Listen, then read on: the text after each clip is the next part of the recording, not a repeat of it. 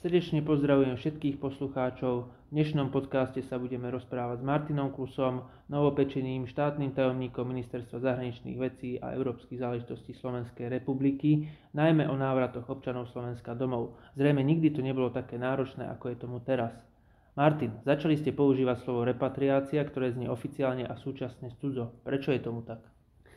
Začal by som možno tým, že naozaj sme takýto štart ne, nečakali a, a veríme, že čo nás nezabije, nás posilní. A ono to súvisí práve aj s týmto pojmom repatriácie, pretože toto je naozaj veľmi horúca téma a pomerne značné množstvo našich občanov, a aktuálne to číslo je okolo 6 tisíc, očakávalo a očakáva, že sa dostane naspäť na Slovensko. Čiže ak by sme nechceli použiť slovo repatriácia v takejto kritickej situácii, by sme kľudne mohli použiť aj slovo o návrate alebo návrat do vlasti.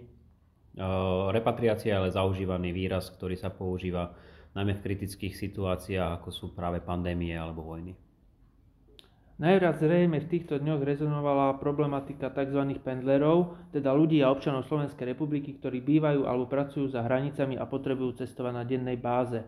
Ako je ich situácia momentálne vyriešená? Treba povedať, že tá situácia sa riešila hneď e, spoločne s uzatváraním hraníc, pretože je ťažko predstaviteľné, že by sme úplne týchto ľudí odstavili od jedného, a teda od domova, alebo druhého, a teda práce, pretože mnohí e, žijú v pohraničných oblastiach, či už Rakúska alebo Maďarska, alebo naopak sú to tí, ktorí žijú na Slovensku a cestujú napríklad za prácou do Rakúska alebo Maďarska. Toto sú tí, ktorých e, pracovne nazývame pendlery sú to ľudia, ktorí majú povolenie v prípade Rakúska cestovať do hĺbky 50 km od hranice a v prípade Maďarska do hĺbky 30 km od, od hranice bez toho, že by potom povinne museli nastupovať do karantény. Riešili sme to aj na nedávnom ústrednom krizovom štábe. Títo ľudia budú dostávať osobitné potvrdenie o tom, že takýto status majú a e, zároveň na nich e, veľmi intenzívne apelujeme, aby ho nezneužívali na to, že by e, porušovali týchto 30 respektíve 50 km.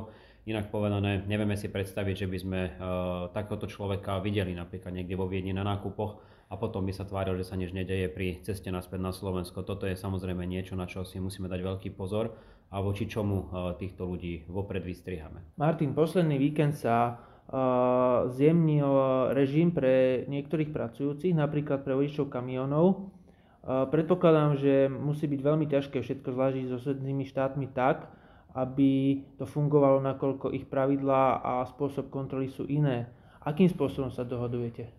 Nemôžem povedať, že by sa ten režim úplne zjemnil. Napríklad e, tranzit pre Českú republiku sa výrazne skomplikoval, keďže vyžaduje e, verbálnu notu nášho ministerstva pri každej individuálnej preprave, čo je administratívne pomerne náročný proces. My sme ale samozrejme pripravení na plnú súčinnosť, pretože je v životnom záujme všetkých krajín Európskej únie, aby spoločný trh zostal zachovaný a aby sa dodávky tovaru napriek kritickej situácii nezastavili. Čo robíme pravidelne na úrovni ministerstva je, že kontaktujeme ministerstva zahraničných vecí, v susedných krajinách. To znamená, takéto rozhovory sme absolvovali napríklad s kolegami z Maďarska, Českej republiky alebo Rakúska a snažíme sa koordinovať naše kroky tak, aby sme v maximálnej možnej miere dosiahli jednoduchú priepustnosť hraníc pre tranzit. V tejto súvislosti by som rád upozornil na to, že s Maďarskom sme napríklad dohodnutí, že vo veľmi krátkom čase otvoríme ďalší hraničný priechod Šiatorskú Bukovinku a Popri tom máme v pláne e, otvárať e, ďalších 6 hraničných priechodov už v najbližších dňoch, najneskôr do dvoch týždňov. Takže toto je snáď dobrá správa aj pre malý pohraničný styk a teda obyvateľov, ktorí žijú a potrebujú z nejakého dôvodu prechádzať naprieč hranicou. Odborníci tvrdia, že jediná disciplína nám pomôže udržať relatívne plitkú krivku v súvislosti s nábehom pandémie. Aj preto je naredená karanténa všetkých, ktorí prídu domov, nakoľko za pár týždňov bude Veľká noc. Mohli by ste nám prosím zhrnúť pár základných pravidiel, ktoré platia pre najbližšie týždne? Ministerstvo zahraničných vecí a európskej záležitosti už 16. marca upozornilo občanov, aby podľa možnosti necestovali nikam mimo územia Slovenskej republiky to isté platí aj opačným smerom, to znamená napriek veľmi dôležitým sviatkom, ktoré nás čakajú, a teda veľkonočným sviatkom, odporúčame, aby občania v maximálnej možnej miere zvážili akúkoľvek formu cestovania. Obzvlášť by som chcel apelovať na to, že máme dnes pomerne disciplinovaných občanov, ktorí dodržiavajú domácu karanténu a nebolo by vhodné, aby sme napríklad prostredníctvom uh, sviatkov uh, zvýšili výrazne uh, počet nakazených tým, že začneme túto domácu karanténu ignorovať a začneme viacej cestovať a stretávať sa.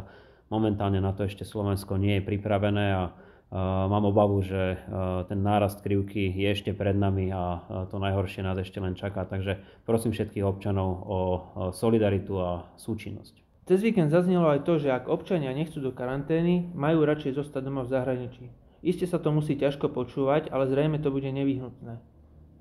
Áno, karanténa bola jedna z veľmi dôležitých vecí, ktorá sa prijala hneď na začiatku celého procesu uzatvárania hraníc a ukazuje sa ako veľmi účinná, pretože viacero pozitívnych prípadov testovania sa objavilo práve v karanténnych centrách a dokonca sme rozšírili karanténu aj na tých, ktorí prichádzajú na Slovensko individuálne. Doteraz totiž platilo, že povinnú štátom organizovanú karanténu musia postúpiť len tí, ktorí využili pri repatriáciách súčinnosť práve nášho ministerstva. Takže z tohto uhla pohľadu je mimoriadne dôležité, aby si občania uvedomili, že tým chránia nielen seba, ale v prvom rade aj svojich najbližších, ku ktorým by prípadne prichádzali a aj vďaka takejto povinnej karanténe sa nám, ako hovorím, úspešne darí bojovať s koronavírusom a nečelíme dnes takej kritickej situácii, akú zažívajú napríklad v Taliansku alebo Španielsku. Takže i tu platí moja prozba a výzva pre občanov, aby sme boli zodpovední, aby sme boli solidárni a aby sme rešpektovali všetky nariadenia, ktoré sme v tejto súvislosti prijali, pretože len to nám umožní zachrániť životy našich spoluobčanov. V posledných rokoch sme si zrejme neuvedomali všetky rozmery spojenej a spoločnej Európy, isto nie tak veľmi ako teraz.